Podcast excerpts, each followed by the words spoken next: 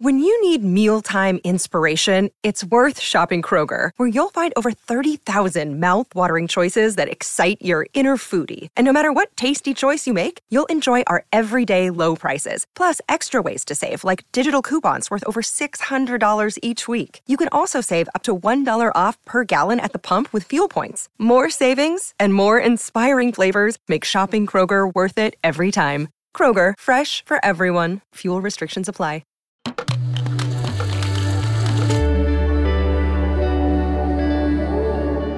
Cora.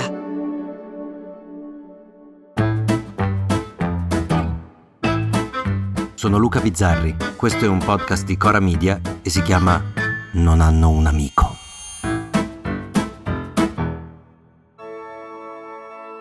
Il santo patrono dei politici si chiama Tommaso Moro, anzi si chiama Thomas More, ed era un politico inglese cattolico che, pur di rimanere fedele alle sue idee e al suo Dio, si fece tagliare la testa. Erano tempi leggermente diversi, sono passati quelle centinaia di anni e la coerenza non è più così richiesta per avere successo in politica.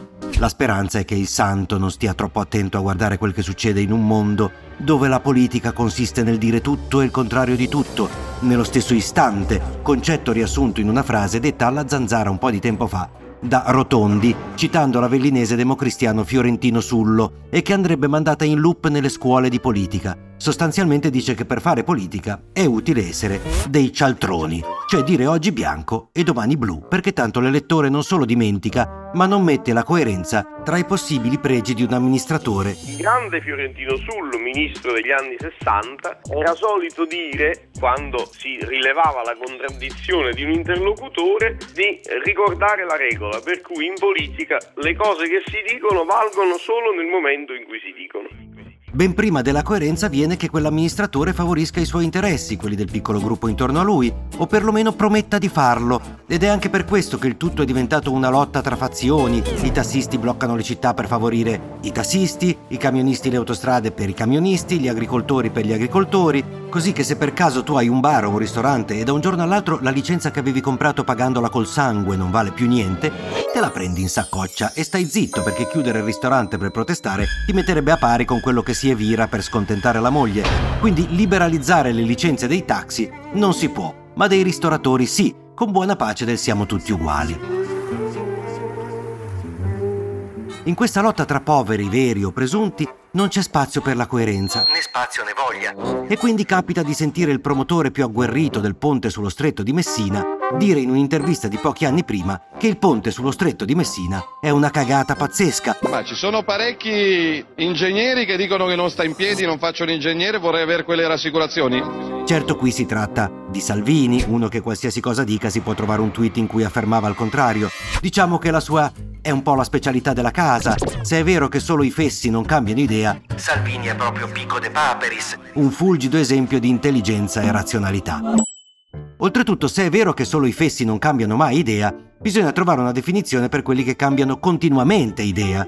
Io ho cambiato idea sul merluzzo, che prima mi faceva schifo e ora mi piace, ma sulla rotondità della Terra sono ancora abbastanza caparbio, così come sul fatto che in una stanza possiamo essere tutti nudi e in 30, ma devo essere l'unico col pisello. Non è caparbietà, eh? È proprio il gusto che invecchia con me. Però a tutto c'è un limite, che quando viene oltrepassato trasforma l'uomo in macchietta di se stesso. Pochi giorni fa è uscita una foto del nuovo presidente argentino Javier Milei, un matto che ha vinto le elezioni promettendo la rivoluzione. È che il Stato non è la soluzione, il Stato è il problema. Di abolire i ministeri. Ministerio del Turismo e Deporte, afuera! Ministerio di Cultura, afuera! Uno che girava per strada con una motosega. Direi un Bandecchi che ce l'ha fatta. Ecco, Milei era uno che in campagna elettorale ha definito il Papa, argentino come lui, un ladro, un promotore del comunismo, un rappresentante del male nella casa di Dio, un pifferaio magico e, più prosaicamente, un imbecille. Originalmente la envidia era un pecado capital. Habría que informarle all'imbécile ese que está en Roma, ¿sí? Que defiende la justicia social.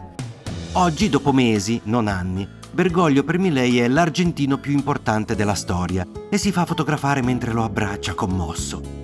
E io capisco la ragione di Stato, la politica del compromesso, ma diciamo che di fronte a un gigante così, Meloni che diceva che avrebbe abolito le accise sulla benzina diventa una dilettante della bugia. Noi pretendiamo che le accise vengano progressivamente abolite. Tutta la politica mondiale diventa poca cosa di fronte a un esempio di cialtroneria così enorme, così palese, così devastante. E se non fa impressione il Papa, che cristianamente accoglie il peccatore tra le sue braccia, fa impressione leggere sui giornali argentini che sì, vabbè, ma poi ha chiesto scusa. Fa impressione vedere come tutti ci stiamo abituando a non considerare più quella parte lì, quella cosa lì, la coerenza, l'autorevolezza come valore, non ci interessano più. Il povero Thomas More è lì, a ribaltarsi di tanto in tanto che nessuno lo considera, che la sua testa è cascata senza motivo, quando bastava cambiare idea, perché solo i fessi non la cambiano mai, e i cialtroni continuamente. Con gente che cambia idea dalla sera alla mattina non abbiamo molto a che fare. A domani. Per commenti, suggerimenti, insulti o donazioni in denaro potete scriverci a nonhannounamico@gmail.com o nonhannounamico@coramedia.com.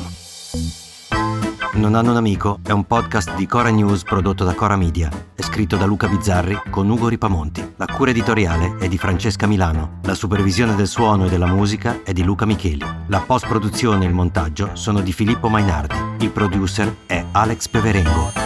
Le fonti dei contributi audio sono indicate nella sinossi.